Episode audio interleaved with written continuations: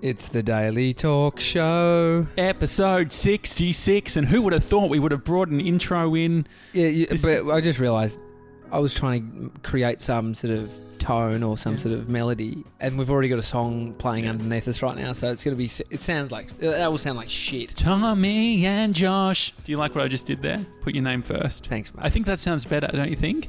Tommy and Josh. Josh and Tommy. Yeah, Josh and I like Josh and Tommy, and you like Tommy and Josh. That's nice, Fuck, isn't we it? never decide.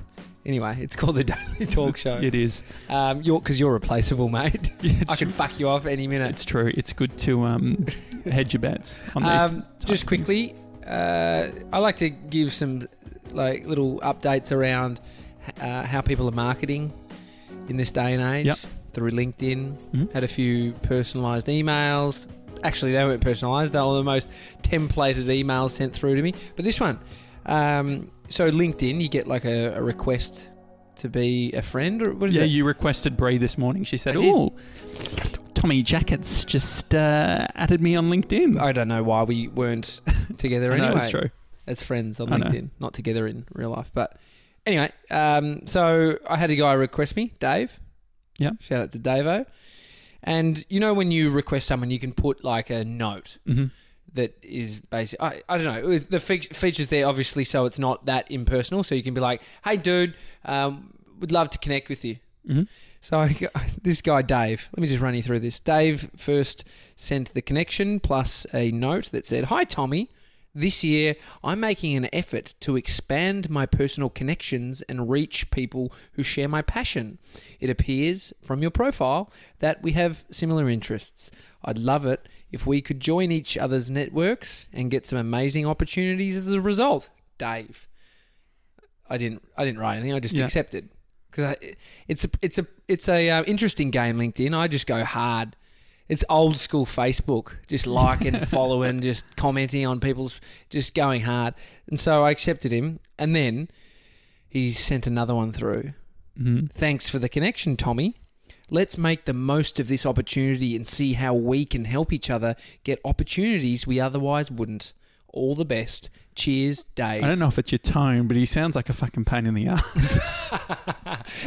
it's a. I he's- feel like he's- you're setting me up to say he's a is is he no, he's um, is, is okay. But what do you think of that? Like, it's it's very not it's not personalized. It's co- copy and paste. It's almost a template. Yeah, And it's um, he's a filmmaker, an amazing coffee drinker. That's what he says. yeah. I think that if you're gonna go to like going back to actually, it also reminds me Uh, closing the loop on two things. Yeah. Still need to write back to that person who wrote to me that really nice email who I said did a really good job. Haven't written back. I can't remember that, but Uh, you remember. You, you're reminding yourself here. Yeah, but also another close the loop that's completely irrelevant to this. Yes. Bree told me that uh, she paid my ambulance cover already. So when I did that episode and said I need to pay my ambulance cover, It's been sh- paid. she was yelling through the speakers saying, "I fucking paid it, you idiot!" Um, no, so uh, yes, emails, uh, tone, sending messages, Dave. Dave. I think it's all good. The fucking the, the the dots are connecting. I think um his I don't like that approach. It's okay. Is it be, is it better than just connecting blind? Maybe Mm. it's nowhere near the um if it feels like it's a fucking copy and paste job, It did. it it's actually probably worse in some regards than just not saying anything at all. Because he's revealed his cards. You, it sounds like you're in a fucking sales funnel. yeah, yeah. It's in this like relationship funnel, and you're this one. far in. Yeah, I accepted stage two. yeah. Like what's third base? Like that's um, yeah, no. So yeah, I don't necessarily like it. I also think um, you know, there's just there's something about actually like if he is really wanting to connect, actually connect, consume some of your content, Mm-mm. and have something to say about it. Um, because I think that I understand what he's doing, but it's at the very first level. It's like going to a meetup. He's he's at the meetup. He's saying, "Oh, you know, we should connect," and all that sort of thing. Like all of that shit. When people are like, "Oh, we should connect," blah blah blah. Mm. Like that's that's not being a connected thing. That's sort of talking around networking. It's being a bit too fucking. Mm. He's being meta. Um, just outside of that, uh, that's all I wanted to talk about, Dave. I don't want to give him any more airtime. Yeah. But um, it's fine. I, I have been getting LinkedIn stuff where it's people saying they'll add me and then they'll say, "Ah, I've got this new music royalty free um, website. I think it would be great for filmmakers. It's probably the same guy because I quizzed him on it. I said, "How is this any better Yeah. than Artlist.io?" Oh yes, yeah, yeah. I said that. Did you say that? N- no, I didn't really you know we said the exact same thing. It was a uh, dude based in Sydney. uh, yeah, Berlin and Sydney. Yes, yes, Yeah. and it was complicated because I, I, he's like sign up, and I went onto it, and I was like, how do I listen to this stuff without putting my credit card details in? Yeah. Well, how about this? I saw on LinkedIn someone did a post where they screen grabbed this conversation, Oh no, which was a message. A guy said, "Hey, blah blah blah, I'd like to connect," and then three days later, you don't even have the decency to write back. Oh, blah blah bro. blah. And so this guy actually sent back like a really nice message, being like, "Hey, mate, I've actually been away. I didn't send your message. Mm. You know, but." You, do we need to be writing back to everyone? no, no. And I was listening to someone talk about going viral. Um, it was on Matt D'Avella's podcast. Okay. Shout Uh, out to Matt. First shout time out, you've Matty. you've uh, done a shout out for Matt. Uh, it's a good podcast. The Ground Up show. Yeah. Have a listen to it. He he's great because he's an amazing filmmaker Mm. and he's bridging that gap in probably the best way that I've seen of video and audio content.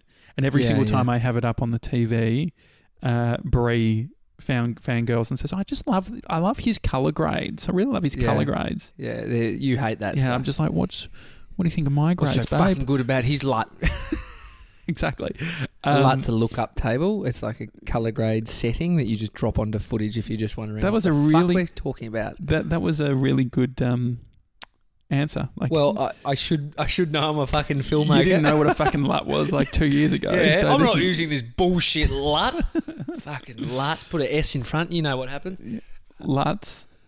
Oh, that's lut. I put the S at the end. That's good. No, that's anyway, good. one of his guests was talking about going viral, Mhm. and um, uh, a brief, just a quick summary of how she went viral. It wasn't just like making a video like what you and I do and it go viral. She organised some event, and there was fucking all these big celebrities performing. was it Coachella? No, no, no, no, no. So some guy got like shamed online on this pa- Facebook page, Yeah, and then she tweeted out like putting support behind this guy because he was like a bad dancer, and mm-hmm. they were like, "Let's get together and dance," and and they ended up doing this event. I think she was on like fucking Ellen, all these cr- crazy shit, like legit viral. yeah, Um, and she was talking how it was like a it's like a full time job, like. She literally, like the amount of inbound that she was getting once it happened, it took her days to get back to. yeah. And so that's that's someone who is obviously not a, a star or not a celebrity or doesn't experience this on a daily basis, and then falls into it, and then like. So my point is, if you were big, you wouldn't be getting back to ninety percent of the people, ninety nine percent of the people. Yeah, but there is. I think there is something to be said with. Yeah, the early. I think it's picking your mediums. What medium are you going to be really good at? Mm. Seth Godin, Derek Sivers, they're good with email. They'll Mm. get back. They don't do fucking social media that well, but if you send them a fucking email, they'll get back. Unless you fucking request Seth Godin on the Daily Talk Show, he Mhm. won't necessarily write back. But um, no, so. But interestingly, about uh, that example of going viral, it's almost touching on uh, what we were speaking to Ryan John about yesterday, where the uh, she's gone viral for this thing, Mm. and it's like this hockey stick growth, which you know that startup terminology of just fucking peaks, goes super big really quick, and then a couple of things happen. All of that audience is going to be a certain type of audience, and if it's disconnected from what you do day to day, so if she's a video person, you know this guest, and they are being celebrated for the event, how do you sort of how do you leverage going forward? Mm. but also that uh, that virality will subside or come down. Yeah. And it's interesting. I wonder what the residue is of that. Like what you know, what do you um, what's the long lasting effects of going viral? Yeah. Well, look at the oBike thing. There's like a drip effect from that. Yeah. As far as so like an instant hype and radio interviews and TV stuff, and then it fades. But there's still touch points along the way. Well, there's still the story. The story Yeah. always remains, and so I think at the beginning it becomes about And the. the tattoo I got of an oBike on my arm is still there. It's not going. but the the thing is that there's the. Um, I think that through this process, you're selling different things. So at the Mm. beginning, you're selling the um, the entertainment value, the actual thing, Mm. and then I feel like a year later it becomes a retrospective where you're talking about this is how I de- did the thing. You deconstruct it and you say, Yeah. okay, um, these are the five things that I did to be able to get people talking about it. Yeah. So I, I'm thinking yesterday I made this video and it hasn't done that well, and I thought it would do better. Um, Was this the fire one that you no, fake it till you make fake it. Fake it till you make it. Sure. So just talking about that, how that premise relates to me and how I Mhm. put it to use Yeah. when I was young and um, naive, hmm and how it sort of worked for me in some respects. Um, but I spent more time on that video than I did on the oBike video, hmm and the oBike video went mad, and this hasn't done anything, right? Yeah. But I, I like I'm more proud of the Fake video, it the fake it. make it Yeah. video in terms of like. I, for me to have to tell that story and reflect and bring all these elements in, it was like I was challenging myself. It was harder. It was actually harder to shoot and edit that, and it was more simple than the oBike one. Well, I think that the aim of the game isn't like the the metric that you're looking at in life isn't just views. Yeah. And if it is just views, you'll there's heaps of ways of like you, you could be a full-time fail video guy where you specialize in filming people getting fucked up like falling off bikes and stuff. Yeah, being a jackass right? There there is an audience there are so many audiences out there where you could if that was your number one Mhm. metric and your only metric. However um like this is an example of like there's a lot of things at play. And what that reminds me of is i remember doing a video um of this person and uh, it was like a little short documentary that i made a few years back Mm. and uh, we decided that before we would release that doco, we would do like um while we were while we were there filming them, we were like, let's get a bit of extra content. So we did like a little Q and A with them. That Q and A had about the same, if not more, views than the doco that took Mm. you know two days to film, a day to edit, versus the Q and A, which was like twenty minutes at the end of filming, and Yeah. that we just got up that night. Yeah, yeah, yeah. So- it's totally right. Uh, and my metric wasn't. Uh, for me personally, I got a lot of satisfaction out of making it, Mhm. and then being able to look back. Like I, for me, that video talking about that fake it till you make it. Um, it, what it did was like it made it formed it it brought together thoughts that I had on this thing and Yeah. solidified them. And I, and I was able to articulate it, even though I can't right now. but I articulated the fake it till you make it premise within my life, and I'm proud of being able to create that. And I think creators, it's like the piece of art that sells for the most might not necessarily be the one you think. Yeah, it's all about timing as well Yeah, and leveraging what's happening. So, oBike was a hot topic. The media wanted to be covering it, yeah, and you gave them content which really fitted perfectly into that. Mm. Uh, the thing is that if you look at the conversations that you actually have on this mainstream media, it's not necessarily like meaningful conversations. Like we spoke about that when uh, uh, my friends, the minimalists, were on the project, and I had the privilege of going around Australia and New Zealand filming them doing their talks. And then you hear them within the context of a night show where they have five minutes and it's a quick chat. bunch of goofs interviewing Yeah, them. it's like it's you know lovely goofs, Yeah, zinger after zinger. but it's a it's a different format. Yeah, Um, and so it's also working out like what is the uh, what's the goal on all of this. Mm. Um, and I don't think like is the right approach to um, actually we're speaking to to Ryan about this after the show yesterday. It's that thing of um, thinking that everything's going to be going viral, like positioning everything as going viral, and then that heightens everything. So everything has to be super fucking creative and all that sort of Mm. thing. Versus being like, okay, this is um, I'm doing this just because I'm working on my craft. I think it's a good story, Yeah. but it's not necessarily going to be a viral piece. And doing that, yeah. um, oh, you cannot think like that. It's it's it cripples. yeah. It cripples your If creative. thinking thinking that everything's going viral, yeah, thinking yeah, that everything is. Yeah. You just gotta you just gotta make. yeah, Um, I was uh, talking to a client of mine about they created a bigger piece, and it's all sort of related. They created like a bigger documentary, hmm nine minute mini documentary style yeah, that they want people to look at. And they wanted to sort of cut together this trailer for it, so one video essentially hmm that would promote it. And the thinking around that is going, the trailer might actually get more views than the actual documentary yeah, and that's all people will see. So my thought w- around it was cut the cut the documentary, you know, cut five bits of the documentary and put them onto Instagram. That's where they wanted to post it as touch points yeah, because it's amazing what people miss Yeah. and what you think just because you put together one video and put it out there it's like people see it but yeah you can't you can't um, predict where people will stop and actually consume this stuff yeah. I think it's that people are um, have an idea of the destination, um, and a lot of the times they're wrong on where. So they're like, okay, we want to. Um, I remember an example being when I was working in radio doing digital content for the Drive show, Fifi and, and Jules here in Australia. They um, we would be cutting up these teasers, right? So it's like, say, we'd be doing a video. We're doing like a main video, and we'd cut up a teaser and put that out the day before.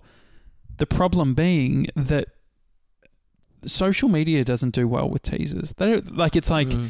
don't waste our fucking time. Like when the content's there, show us the content. yeah. Don't fucking tease us. And it's I think playing into the algorithm and that type of thing. It's like people are there to see the um to see the movie, not the trailers, right? So that that was one lesson I remember. So I think that what I got out of it is that every piece of content needs to honor the platform that it's on. Mm. So that means don't fucking pixelate a photo on Facebook to try and get people to click through to see the actual photo on the website, which Mm. was fucking common practice Yeah, yeah. you need to give them value on the actual this is why I think anyway on the platform Yeah. which then will get them to naturally want to explore it's fucking Well, if you look at it this time, uh, this way, if what if that's the only time you've got their attention? So Yeah. that teaser is the only time in that day that they're going to have, the, they're going to be looking at your content, Mhm. and you've just served them up a half baked piece of content. well that's why I think clickbait is so hilarious because it's Yeah, it's the pr- the premise of clickbait is we are going to have a headline that's probably detached from the actual story to get people to view the story. mm. It's like the ultimate oversell, underdeliver, yes, which might get people to click through, but will it create like a good brand? Will it Yeah. build a great relationship? So I think there is. I think that the hard balance is representing things because clickbait works. Like if you've got a good story, you want to have a title that works well Mm. with the story. So it's like when we're trying to work out what to call Ryan, the podcast with Ryan John yesterday. It's okay. What can we say that's going to pique someone's interest Mm. without them thinking that they're going to get this fucking like crazy Yeah. story? And what do we do? Just an honest uh, looking for your birth mother or Yeah. whatever it was. And so by being honest, then you might get less. Maybe you get seventy percent of the clicks that you would have gotten. However, those seventy percent will appreciate it a lot more. Well, the trust hasn't been broken too. Yeah. The amount of times I get furious if I don't see it within the first paragraph of what they've clicked, linked me to, Yeah. or what they've promised, and then you get there and then you read through. It's like, what are you fucking talking about? I heard on on in the car on the way here this morning. the host, the radio host, hooking.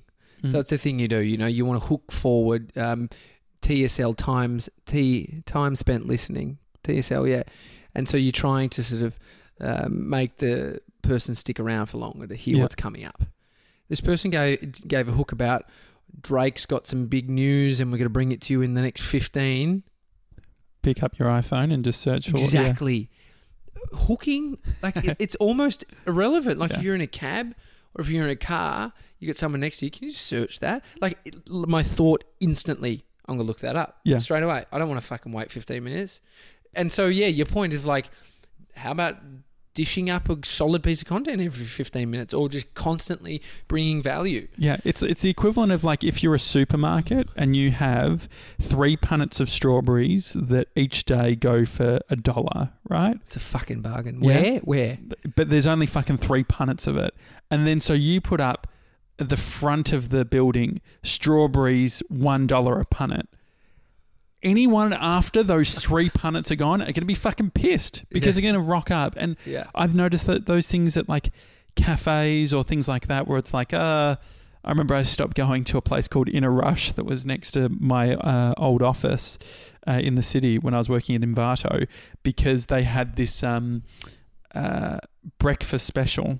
And it's like get one food item and a coffee for X amount.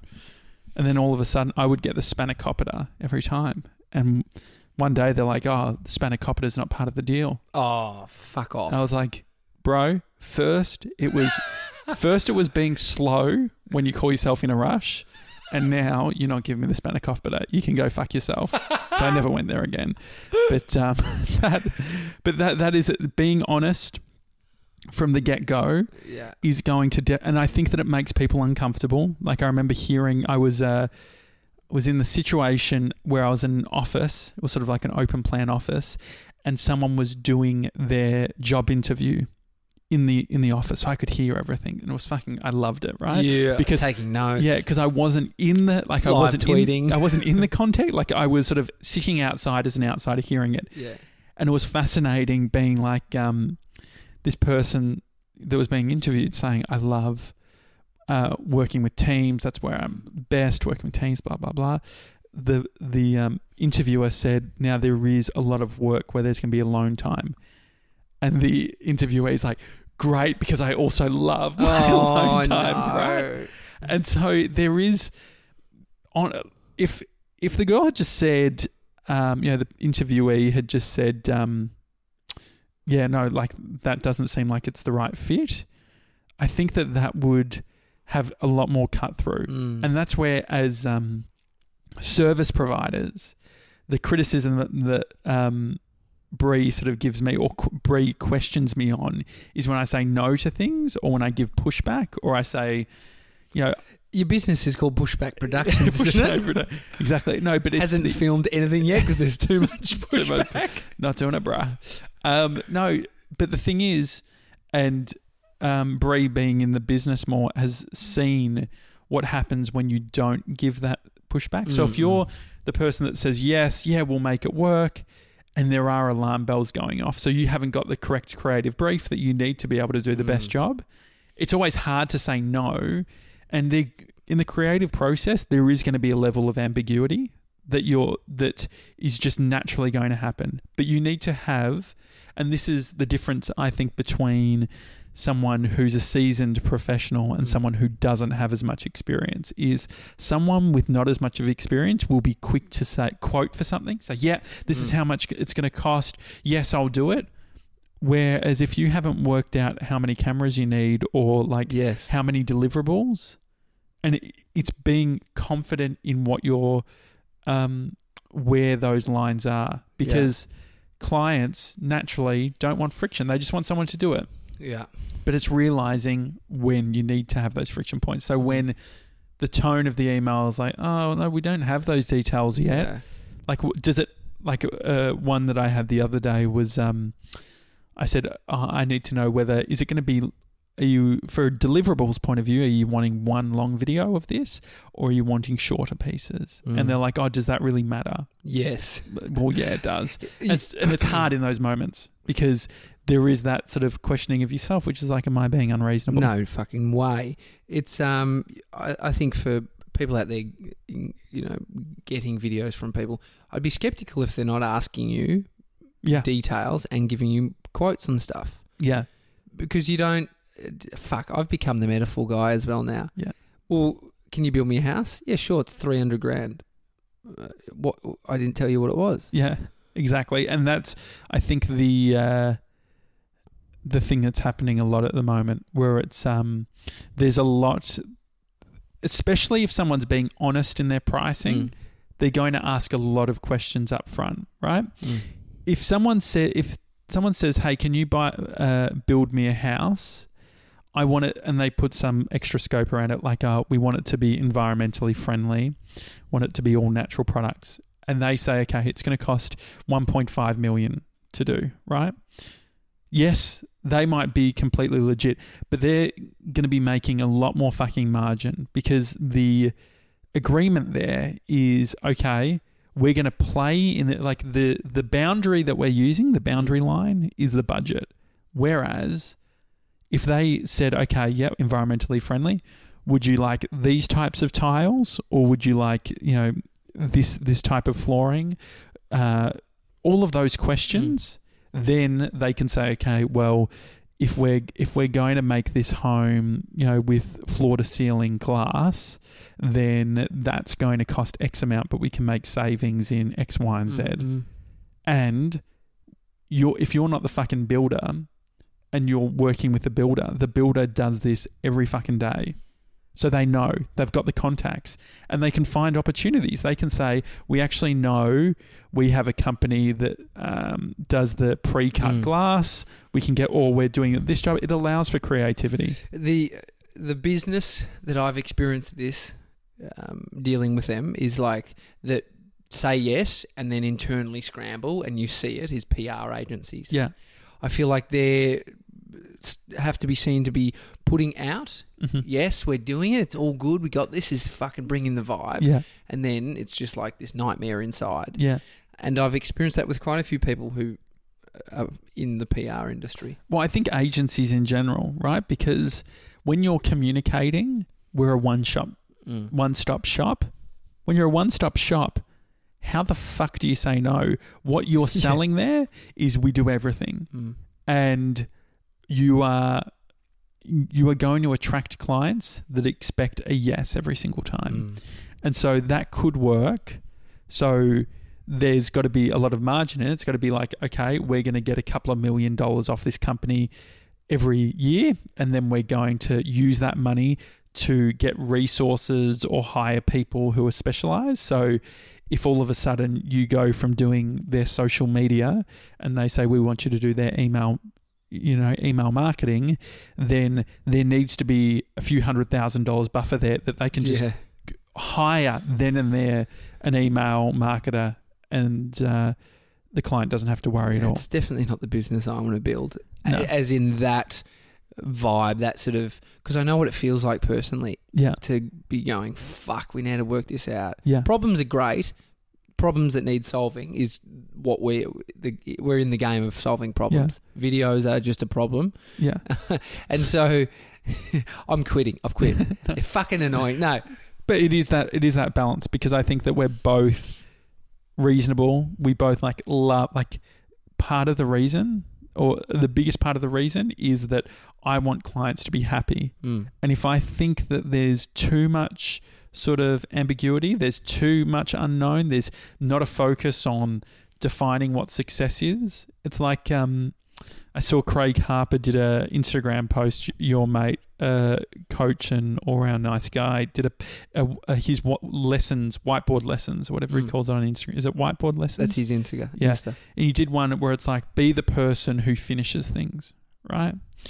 And I think the one of the interesting things around that is if we were to really deconstruct it, why don't why aren't things done? Why aren't they finished? Mm. And for me, I think it's actually the definition of done, defining what done is, because the the loose ends that can happen when you're in a business where it's like, oh yeah, we want this extra thing or we Mm. want that sort of thing. That's the area where things never really get done because there isn't a clear definition. Yeah. So I feel like the getting things done, having it complete, actually requires a piece of work at the start. Every single time you say yes to say to something, have a have a mutual discussion and have a mutually decided done point. When Mm. is this done? When we hand you over this file, this is when it's done. Yeah. I think that, that that is really important. And whenever I've felt uncomfortable, it's when you've said yes to all these things and it's just a bit of a hanger on. And we all, everyone who's in any creative field knows that. Yeah. And it can be enticing initially because it's like, yeah, we're just, we're going to work on this until you're happy. And that, but that's a fucking hard done point, right? Mhm. Whereas if you say, okay, version one will be done at this point, and then we're going to go on to version two, and then having those milestones creates boundaries, and within those boundaries, you can actually define success. Mm. Did we complete it on time? The thing I hate the most is uh, not having a clear deadline on things.